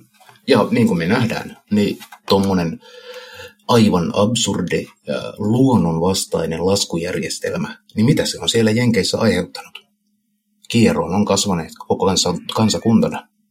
Mm, sitten vielä, ja sitten Briteissä ne ajaa väärällä puolella. Ah, niin, ja Brexit. Tässä no se, tässä... se ei ole tiedettä, mutta... Ei, ei, mutta kenties niin. he ajoivat väärällä tiellä itsensä Brexitiin. Mm. Fahrenheit ö, lämpöyksikkönä itse asiassa ei ole niin typerä kuin mä oon koko elämäni ajatellut. Joten Ollas. annetaan piste, piste niille siitä. Mä edelleen prefer, preferoin, preferoin Celsiusta, mutta toisaalta mä olen hyvin puolueellinen, koska olen käyttänyt sitä koko elämän. Mutta, mutta toisaalta se, että sä laitat, sä teet mittayksikön, joka on, on suhteessa ihmisen ruumiin lämpöön, niin joo, siinä on oma sisäinen logiikkansa kyllä. Aivan paska logiikka. Sota on käynyt. Okei. Okay. Mm. On, onnea vaan värväys yrityksissä. Siis sinänsä tosiaan, siis voi olla, tässä kohtaa ehdottomasti kuuntelijat, jos tiedätte sodan, sotia, jotka on käyty jonkun tieteellisen kysymyksen takia. Mä olen ihan varma, että niitä on, koska pitää muistaa, että me, me oikeasti ollaan, eletään maailmassa, jossa jalkapalloottelun lopputulos on aiheuttanut sodan. Niin, niin tota, kaikesta voi syttyä sota. Ja sen takia usein, kun on tämä, että jos meillä ei olisi uskontoa, niin meillä ei olisi sotia, on siinä mielessä harhainen, tai siis mun mielestä sosiologisesti huono lähtökohta, koska me aina tapellaan keskenään. Jos me ei tapeltaisi uskonnollisista kysymyksistä, me tapeltaisi siitä, että minkä värisiä sukkia saa käyttää sunnuntaina tai jostain vastaavasta. Joo, ihmisethän on aivan niin kuin... Me ollaan erinomaisia kärhämöimään keskenämme ja turvautumaan väkivaltaan ja sotimaan resursseista, koska sitä se on ollut koko meidän evoluution pitkän historian meidän on täytynyt oppia hyviksi vähän mulkuiksi toisiamme kohtaan. Ja mä haluaisin uskoa, että meidän olisi hiljalleen aika oppia olemaan olematta mulkkuja toisillemme. Mm. Itsekin preferoisin sellaista. Mutta sitten taas kun otetaan huomioon, että millainen on ihmiseläimen kehityskaari ja kuinka nopeasti me ollaan tultu metsästä ja keräilijä ajoista tähän nykyiseen tilanteeseen, niin onko se ihmekään, että, että huomataan, että jumaliste, mehän ei olla yhtään geneettisesti yhteen sopivia tällaiseen meininkiin. Mutta toisaalta, jos, jos me otetaan nyt ne nörtit, meillä on siis kasa nörttejä, ja mm-hmm. n- nyt mennään korkealleen toiselle äh, metafyysiselle tasolle, mutta mitäpä jos me ihmisinä otettaisiin kasa nörttejä ja laitetaan ne ratkaisemaan ihminen 2.0. Parempi, next level ihminen. Sellainen, joka ei unohda asioita, kun se menee huoneesta toiseen. Ja joka voi kaiken tiedon ladata aivoihinsa internetistä. Ja en tiedä mitä muuta. Niin vähän se olisi siistiä. Me ei olla enää äh, siinä määrin luonnon sattuman armoilla kuin kaikki meitä edeltäneet sukupolvet, vaan geenitutkimus ja meidän ymmärrys perimästä ja sen muokattavuudesta on ihanasti käsillä. Ja mä tiedän, että tämä on niin kuin viiden tuhannen skifidystopia post-apokalyptisen leffan juoni, että ihmiset koittivat leikkiä Jumalaa ja tehdä paremman ihmisen, ja sitten syntyy sota. Mutta mun mielestä se on loputtoman kietoa ajatus, että me voitaisiin pystyä ihmisinä olentoina, älyllisinä tahoina ylittämään itsemme. Mietin, mitä kaikkea meille voisi selvitä. Mm. Siis tämä itse asiassa mielenkiintoisesti, vai oliko Pajulla jotain? Mä oon, mä oon, Ei. Me ollaan dominoitu, niin sano Ei, ota ihmeesti. Ensin, ota ensin. Öö, mä näin, katsoin, tai se on itse asiassa mulla vähän vielä kesken, koska se on melkein kaksi ja puoli tuntia pitkä. Mutta koska minä olen nörtti, niin minä katsoin YouTubesta videoesseetä, jonka keskinäinen teema oli, että me olemme jo kyborgeja. Mun mielestä tuo mm. maailma, mitä, mitä sä kuvasit äsken, on tässä nyt. Niin on, mutta mut vasta niin kun varovaisia ensiaskelia ollaan otettu. Ja siis kyllä kuulolaite pitäisi muuta löytyä, ei löydy, mutta mun silmälasit, ää, mun on varmaan paikkoja hampaissa. Me voidaan jo laittaa meidän ihon sisään, ää, tämä kuulostaa vähän dystopiselta, mutta me voidaan jo biohäkätä ihminen siten, että me laitetaan dataa keräävä implantti ihon alle, joka seuraa sun, no mitä helvettiä se nyt verestä seuraa, on niin siis... tahdistimia, insuliinipumppuja ja veren niin. maailman mm. juttuja. Mm. Ja meillä ja on siis... älylaitteet, jotka vaan tutkii ja kerää koko ajan sitä dataa ja koittaa niin kuin itse oppivasti ymmärtää sitä.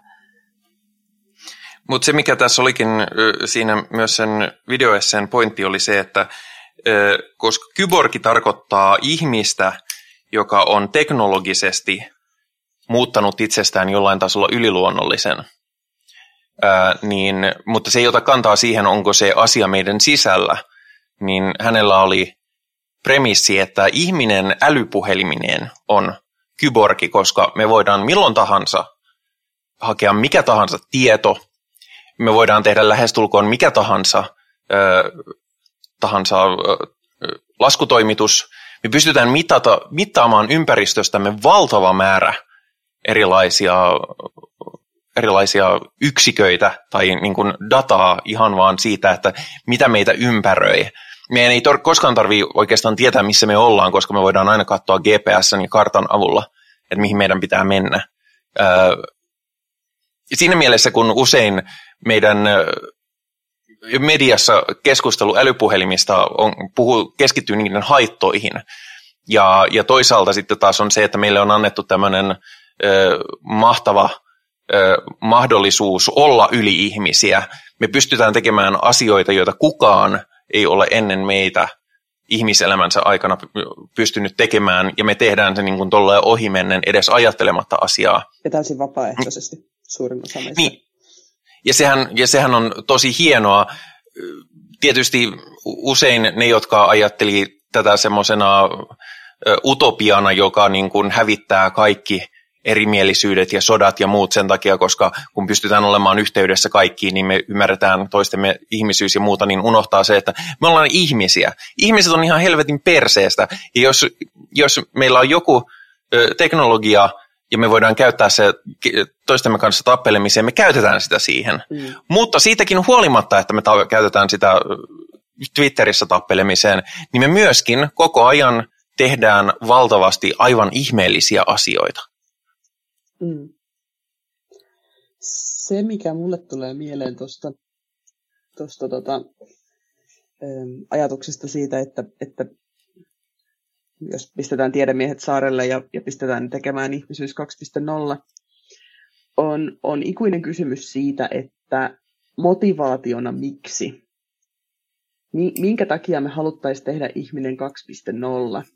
Ja vielä, ja vielä niin kuin, lisäten tähän tämä ajatus älypuhelimista, on, on todistettu monta kertaa alueilla, joilla, joilla internetyhteydet on huonot tai, tai sähköverkot on, on perseestä noin niin kuin lähtökohtaisesti, että jos sinne viedään ö, tietokoneita, erinäisiä, ihan millaisia tahansa tietokoneita, ja, ja asetetaan ne nettiyhteyteen ja annetaan ihmisille basically vapaa pääsy. Ajatuksena usein niin kuin näihin tietokoneisiin, että ei, ei tarvitse maksaa mitään sen, kun vaan menet käyttämään ja käytät niin paljon kuin haluat. Niin aina paljastuu se ikuinen fakta siitä, että ihminen ei jumalauta, viste, jumalauta vie käytä niitä tietokoneita mihinkään järkevään. Jengi pelaa pelejä, jengi teeksä, hassaa rahansa internetkasinoilla, jengi katsoo leffoja, jengi kuuntelee radioa, niin kuin me, mitä me halutaan ihmisinä, niin kuin jopa ne ihmiset, jotka ei ole niin hyviä tietokoneen käyttäjiä, tai jotka oikeasti hyötyis asioista, joita, joita sieltä tietokoneelta löytyy, niin kuin ympäristöstä tai, tai, tai markkinoista tai mistä tahansa itsensä parantamisesta, haluu sieltä vaan niin kuin, tiedätkö, hupia. Kissavideoita ja pornoa. Kissavideoita ja pornoa, nimenomaan. Että tavallaan mä mietin, niin kuin tavallaan, että se on, se on hirveän jalo ajatus se, että okei, no nyt otetaan koko ihmiskunta ja pistetään kaikki nörtit asialle ja tehdään meistä parempia. Mutta mihin? Pornovideoiden kattomiseen? Niin, no siis, tämä oli se, missä mun äh, niin kuin meemillä pyörivä aivoni suoltaa jokerin, joka kertoo, että en mä tiedä, miksi mä teen tätä asiaa. Koira, joka ajaa takaa autoja. Vittu aavistustakaan, mitä tapahtuisi, jos mä saisin sen jonain päivänä kiinni. Niin. Samalla mielellä mä että me voitais tehdä parempi ihminen. Ihan vaan nähdäksemme, mitä tapahtuu. Ja, ja mä oon aika varma, että zombiapokalypsi tapahtuu seuraavaksi, mutta, mutta rapatessa roiskuu. Mutta siis toisaaltahan tämä on myöskin ajatus siitä, että meidänhän piti olla elää tässä, silloin kun teollistuminen alkoi, niin se, että me automatisoitiin niin valtava määrä semmoisia tosi basic-töitä, joihin ei tarvittu enää ihmisiä, ja meidän tuottavuus kasvoi, ja kaikilla nousi hyvinvointi, niin se lähtökohtahan oli se, että hei, sitten meillä on, sitten meillä, me, me ei enää tarvitse tehdä töitä, koska meidän kaikki perustarpeet tyydyttyy jo ilman työntekoa, ja, ja, ja sehän, sehän, on, sehän olisi tosi hienoa, jos ihmisten, ihmiset vois käyttää aikansa kissavideoiden ja pornon katteluun. Mitä vikaa siinä on? satanismissahan usein lähtee siitä, että hedonismissa lähtökohtaisesti ei ole mitään vikaa. Mm. Miksi me hävettäisiin sitä, jos me halutaan katsoa kissavideota ja pornoa. Ö, mutta sitten taas se oli sietämätön ajatus valtarakenteille, että ihmiset olisi niin toimettomia, niillä olisi niin paljon vapaata aikaa, niin paljon yltäkylläisyyttä, että ne rupe, saattaisivat rupea, ruveta jopa kyseenalaistamaan asioita. Joten sen takia nykyään on valtava määrä ihmisiä töissä, joiden, joilla, joiden työ on keksiä työtä, jota ei ole koskaan tarvinnut tehdä, sitä ei oikeasti tarvita, mutta koska täytyy tehdä työtä, koska mu, mitä me ollaan muuten, me ollaan sosiaalituolla eläviä loisia. Mm. Mikä, mikä siis oli, sehän oli se utopia, että totta kai me halutaan olla sosiaalituella eläviä loisia. Miksi me ei haluttaisi olla? Miksi me ei haluttaisi keskittyä toteuttamaan itseämme sen sijaan, että, että me paiskitaan typeriä töitä, joita kenenkään ei oikeasti tarvitsisi tehdä. Mutta, ja tämän ei nyt sinänsä liity edes uskontoihin tai mihinkään, mutta, mutta jostain syystä se on ollut yhteiskunnan valtaa pitäville se on aina ollut täysin sietämätön ajatus, että ihmiset – asettuisivat toteuttamaan itseään ja, ja tekemään itselleen mukavia asioita. Sen, se täytyy aina rikkoa, jos tätä, tätä meinataan lähestyä. Siksi mä ehkä pidänkin ate, ate, satanismia sellaisen niin, niin kuin ensimmäisenä askeleena huomisen uskontoon, jossa kohtaavat nörtit ja taiteilijat ja sitten ne, en mä tiedä, ideoi mahtavia utopioita ja polttaa pilveä ja, ja sitten ympärillä vaan, sitten sit ne alkaa tekee asioita ja ne elää sellaisessa ää, taiteilijanörttien ihanassa kuplassa. Minä haluan sellaisen. Minä perustan nyt kommunin saman tien. Julistaudun itsenäiseksi valtioksi. Okei. Okay. No, ehkä jos sä perustat tällä, tällä lailla oman itsenäisen valtion, niin ehkä me saadaan se ensimmäinen tieteeseen perustuva aseellinen sota. Noha. Hmm. Yksi asia, mikä tieteellisessä maailmankuvassa meillä on ehkä vielä käymättä, on peruskeptisyys. Ja mä oon ehkä joskus sanonutkin, mutta mä pidän niin skeptisyyttä erityisesti kirjapainon keksimisen jälkeen hyvin tärkeänä. Enenemässä määrin tärkeänä, koska meillä on ne pirun älypuhelimet, josta tulee kaikenlaista tuubaa. Niin, ups, mikrofoni niin tota, se, että me opitaan epäilemään kaikkea ja suhtautumaan varauksella meille uskoteltaviin asioihin, niin se alkaa olla pirun tärkeä taito. Mutta toisaalta siinä ollaan tietynlaisessa balanssissa, koska jos me epäillään aivan kaikkea ja muuta, niin me, meidän otteemme todellisuudesta alkaa haparoimaan ja sitten meillä on salaliittoteoreetikkoja, jotka ensin epäilevät kaikkea ja sitten löytävät sen sadan prosentin varmuuden jostain salaliitosta. Joten mulle niin kuin satanismin tämä rationalismi pitää sisällään myös sen niin kuin skeptisyyden ja sen kurjan tosiasian tunnustaminen, että minä voin olla väärässä ja minua voidaan kusettaa. Joo, mä saan, mä saan kiinni tuosta ideasta ja tuosta ajatus, ajatusmaailmasta. Myöskin mun mielestä verrattuna mitä, mitä Pii selitti aiemmin niin kuin tavallaan skeptis, sana, uh, apua, sanoja, skeptikkojen Skepti- piirien, piirien mm. niin kuin asenteista, niin mun mielestä satanismin skeptisyys ei ole niin kuin jyrkkää. Silleen, että joo, okei, jos joku, joku rupeaa selittämään asioita, jotka tuntuu jotenkin omaan mieleen hölmöiltä, niin voi pyytää, että hei, että olisiko sulla linkkejä näyttää, voisi olla mielenkiintoista lukea, mitä, mitä sä selität, mutta se ei välttämättä tarkoita sitä, että sä olisit voimakkaasti eri mieltä ja sen takia sä pyydät niin kuin, niin kuin toista, puolta, toista puolta puolustamaan itseään tai, tai jotenkin, että et, et voidaan olla niin kuin skeptisiä ja samaa mieltä. Kuulostaako sitä järkevältä? Mm. Kyllä, ja se mitä olen itse, itse huomannut, että me jossain määrin luontevasti tuntuvalta tehdään on, että me pikkasen koetellaan niitä toistemme äh, uskomuskäsitteiden rajoja. Ja mm. jos jollain ihmisellä on, äh, niin kuin minulla on monen, monesti käynyt tässä podcastissa, että äh, näen Disney-pahiksia kiemurtelevan salaliitoissa ja, ja äh, oikeasti on olemassa rengas, autorengas, joka ei koskaan kulu mutta sitä ei ole haluttu päästää vapauteen, koska öö, syyt. Ja tällaisissa niin kuin, mun aivot on imennyt ihan älyttömän kasan urbaaneja legendoja, jotka, joita mä en ajattele aktiivisesti, mutta jotka niin kuin, muokkaa mun jonkinlaista niin suhtautumista maailmaan. Ja musta on ollut hirveän hauskaa, kun Pi aina välillä tulee ja tokea, että Henri, toi juttu, mitä sä selität, se, se on ja paskaa, se on todistettu vääräksi. Mitä vittua jätkä? Ai, ai, ah, okei. Okay.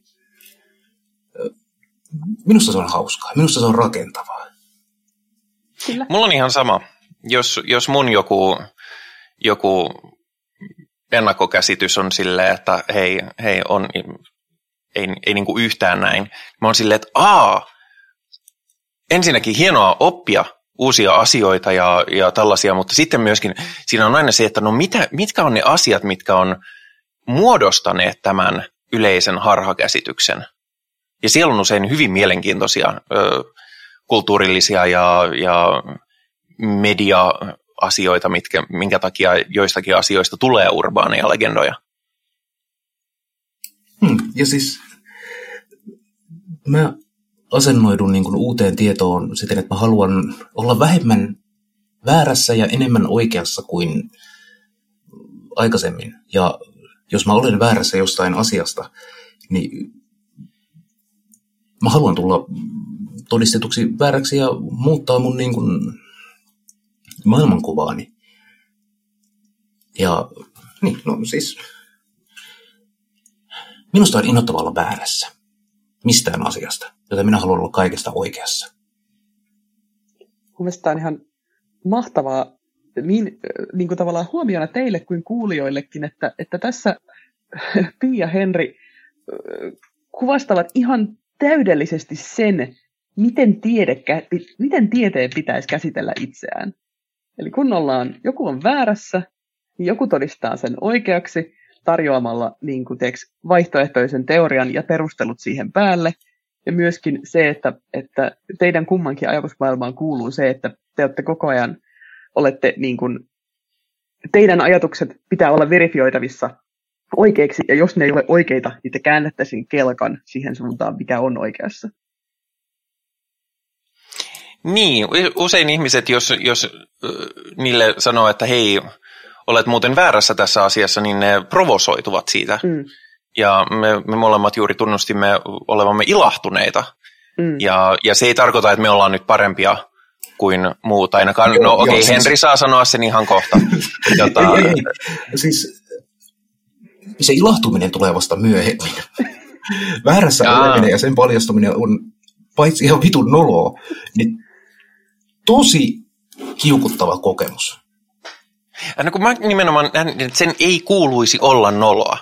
Siitä tulee hirvittävä mm. määrä ongelmia, kun ihmiset, ihmiset pitää sitä nolona, että he olivat väärässä.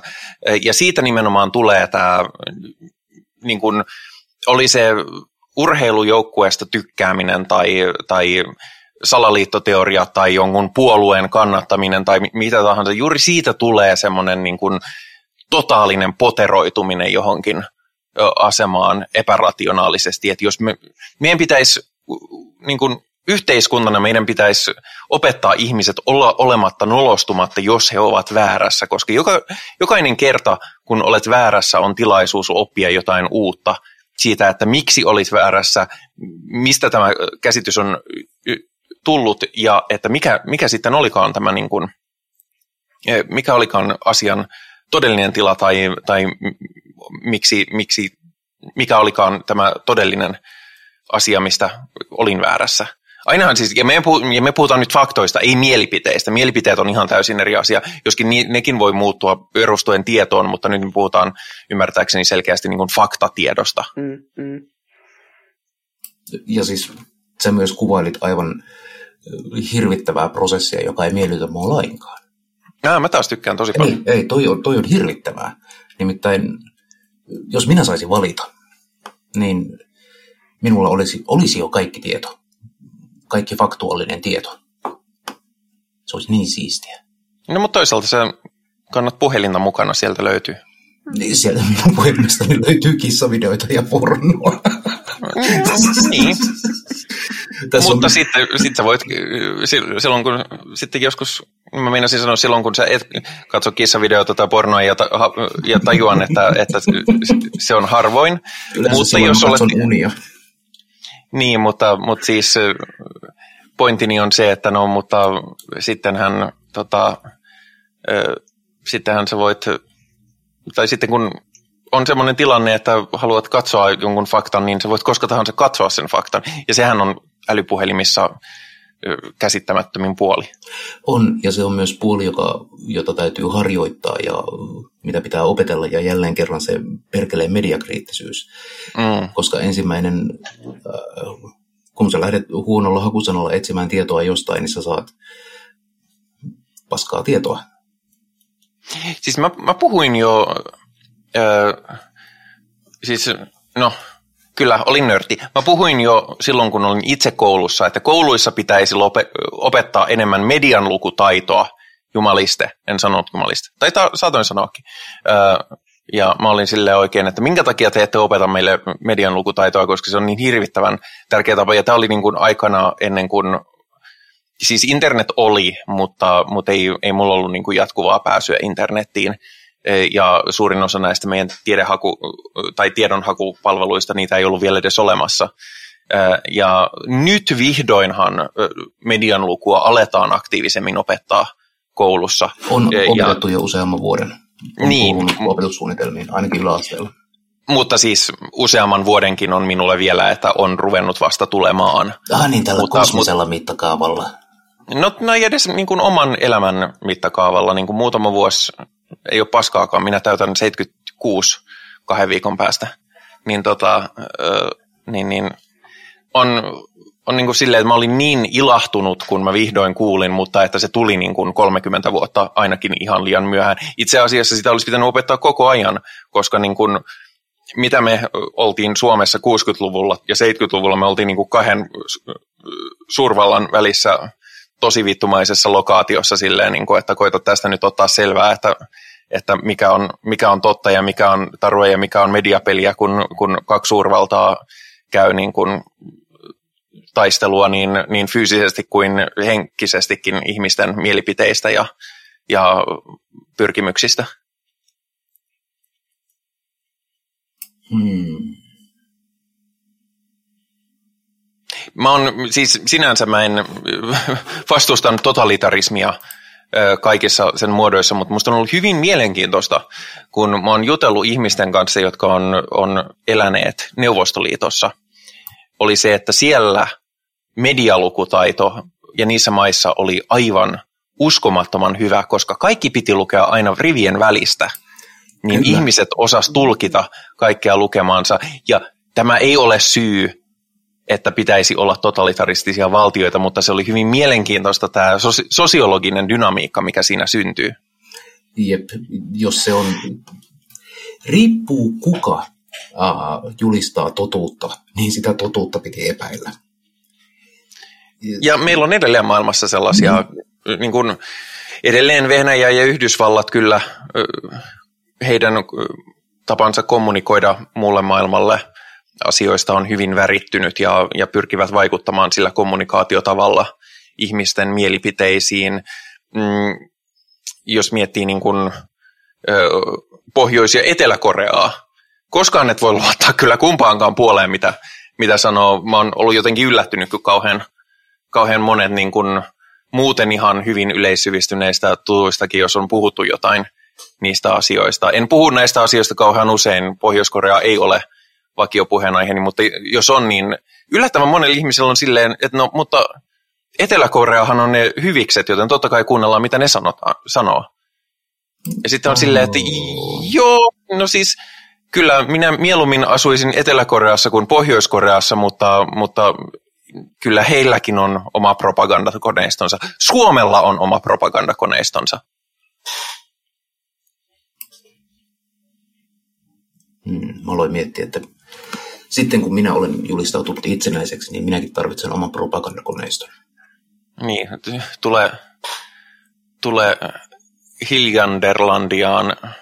Täällä, täällä voi katsoa kissavideoita ja pornoa, eikä tarvitse pitää mitään muuta vaatteita kuin villasukkia. Kyllä. Ja kissavideoita ja pornoa tuottaa lähinnä totuusministeriö. et, et kaikki, kaikki, kaikki meidän kissavideomme ja pornomme ovat absoluuttisia. Kyllä, plus siinä pidetään hyvin tiukka apartheid pornopornona ja kissavideot kissavideona. Et sitä rajaa ei lähdetä niin kuin vesittämään. Mulla oli alun perin uutisissa oli tämä OnlyFansin pornokielto, mutta sitten mä totesin, että ehkä se on ihan, siis seksityö on ihan oma, oma keskustelun aiheensa ja myöskin seksityön hyväksikäyttö kapitalistisen asemansa pönkittämiseen on myös oma keskustelun aiheensa, johon en mene nyt. Plus Only, only Plans, Only Fans on kääntänyt nyt, äh, Joo, niin on. pyörtänyt puheensa ja pornoa ei sitten bannatakaan. Mutta kyllähän siinä monella sydänhetken sykytti. Mutta nämä on keskusteluja, joihin voisimme uppoutua koko illaksi, jota tavallaan ollaan tehtykin. Puolitoista tuntia on mennyt ja puolentoista tunnin elokuvaahan sanotaan koko illan elokuvaksi, joten, joten koko illan olemme tähän nyt käyttäneet. Mutta nyt lienee aika vetää lankoja yhteen, sillä en tiedä kuinka, kuinka johdonmukaista tämä oli, mutta, mutta tällainen keskustelu meillä oli tämä kert- tällä kertaa. Tämä on podcastaamista, tervetuloa mukaan. Ö, mutta jos haluat osallistua, mikä on myöskin podcastaamisessa ja muussakin internet-sisällön tuotannossa tärkeää, ole ihmeessä meihin yhteyttä. Me, me hyödynnämme interaktiivis- äh, interaktiivisia parasosiaalisia suhteita yleisöömme ja tätä parasosiaalisuutta voi edistää muun muassa liittymällä Perkeleen temppelin Discord-serverille, jossa meillä on ihan oma autonominen osiomme sunnuntai-satanistille, missä on kaikenlaista tapahtumaa ja jännittävää menoa ja meininkiä ja, ja hyviä keskusteluja ja sen sellaisia asioita, joten toivottavasti näemme sinut, Timo, siellä okei, mä en, mä en tiedä ketään Timoa, joka kuuntelee tämän, mutta mä vaan sanoin sen sen takia, että, että kaikki Timo-nimiset kuuntelijat on nyt hätkähti varmaan silleen, että mitä? Häh? Mitä? Ja jos olen, jos jotain olen, niin se on ö, kaoottisen energian ö, välittäjä. Ö, myöskin YouTubesta löytyy meidän ohjelmamme, meidän YouTube-kanavaltamme, ja sinne voi jättää kommentteja sitä kautta. Itse asiassa ollaan saatu aika paljon kommentteja. Myöskin Facebook, sun tai satanisti-sivu, joka on avoin siinä mielessä, että voi seurata siellä tapahtumia ilmankin, että täytyy kauheasti kuuluttaa maailmalle, että on satanisti, ja siellä voi lähettää joko julkisia kommentteja tai sitten voi lähettää suoraan viestiä meille, joskin jos lähetät jollakin privaattikanavalla meille viesti, niin sano sitten erikseen, jos haluat, että käsitellään sitä kysymystä tai kommenttia ohjelmassa, koska, koska mä en halua olettaa, että silloin välttämättä ok julkisesti sitä nostaa esiin. Joskin jos olet kaikkien varovaisin, niin, niin tota noin sitten ö, ei kannata niin kuin ohjelmalle. Meille henkilökohtaisesti voi kommentoida, mutta ohjelmalle ei kannata komme- ö, kommunikoida, niin kuin, koska aina voi käydä niin, että sitten päätyy ohjelmaan. Ö, ja sen lisäksi meitä voi kuunnella. Meitä voi kuunnella Spotifysta, meitä voi kuunnella äh, Apple Podcastista, Google Podcastista, monista muistakin Google-loppuisista palveluista ja myöskin muuten Facebookista löytyy ihan paljas RSS-feed, että jos käytät jotain Podcatcher-ohjelmaa, jolla vaan tilaat podcastia ilman, että se kuuluu mihinkään aggregaattipalveluun, niin sitä syötettä voi käyttää sitten siihen. Henkilökohtaisesti esimerkiksi käytän Android-puhelimessa niin sellaista ohjelmaa kuin Dog Catcher. Siinä on kaksi g D-O-G-G Catcher. Ja se on oikein mainio. Ikävä kyllä se on maksullinen, mutta toisaalta mä oon maksanut sen kerran joskus 15 vuotta sitten ja edelleen käytän sitä joka päivä, niin on ollut kyllä ihan, ihan hintansa vääritti. Mutta nyt on aika sanoa kiitos ja kysyä, että onko jotain vielä, mitä jäi hampaankoloon tai halusi sanoa tai, tai haluaa vain kirjoita minut siitä, että, että lopetin ohjelman kesken hyvän keskustelun, niin nyt tällainen sana tai puheenvuoro annetaan muun muassa Henrille. Kiitos. Kiitoksia myös minun puolestani. Ja ainoa tällainen, minkä voisin jättää tiiseriksi tähän loppuun, on, että minä tässä rapistelen kirjekuoria jälleen. Mm. Pam, pam, pam. Mihin tämä liittyy, se selviää Perkeleen temppelin luona. Mehän emme siis ole Perkeleen temppelin podcast, vaikka kaikki olemmekin Perkeleen temppelin aktiiveja, mutta, mutta tota, jätämme vapauden irtautua tästä toiminnasta, jos jossain vaiheessa käy ilmi, että se onkin ihan perseestä. Paikalla myös ei, paikalla sanotaan alussa. Tässä sanotaan kiitos myös muun muassa Paju. Kiitos, kiitos. Ja me podcasteissa on se hyvä puoli, että aina jos jää jotain hampaankoloa, niin me voidaan puida se sitten seuraavassa jaksossa. Jos seuraavaa jaksoa on. Dun, dun, dun. Mä olen tekemässä kohta kaksi pitkää lentoa, tiedä selviääkö niistä hengissä. Ää, ja siinä. Mä meinasin sanoa kiitos siellä jollekulle, mutta ei täällä ole enää ketään. Joten eipä kai muuta kuin tässä vaiheessa. Niin, Henri, sanopas mikä on meidän seuraavan jakson aihe, jotta ihmiset, jotka haluavat valmistautua jakson kuunteluun, niin voivat katsoa kyseisen sarjan, mitä käsittelemme ennakkoon. Mä en oo täällä ensi viikolla paikalla, kun mulla on muutto. Ah, Mutta meidän piti äh, puhua Brand New Cherry Flavorista, joka oli Okei, no me puhumme sen- puhumme siitä lähitulevaisuudessa joka tapauksessa.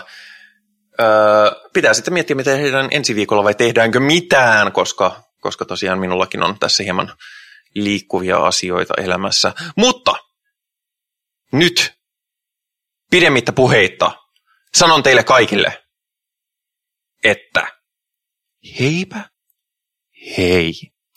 Heipä heillä.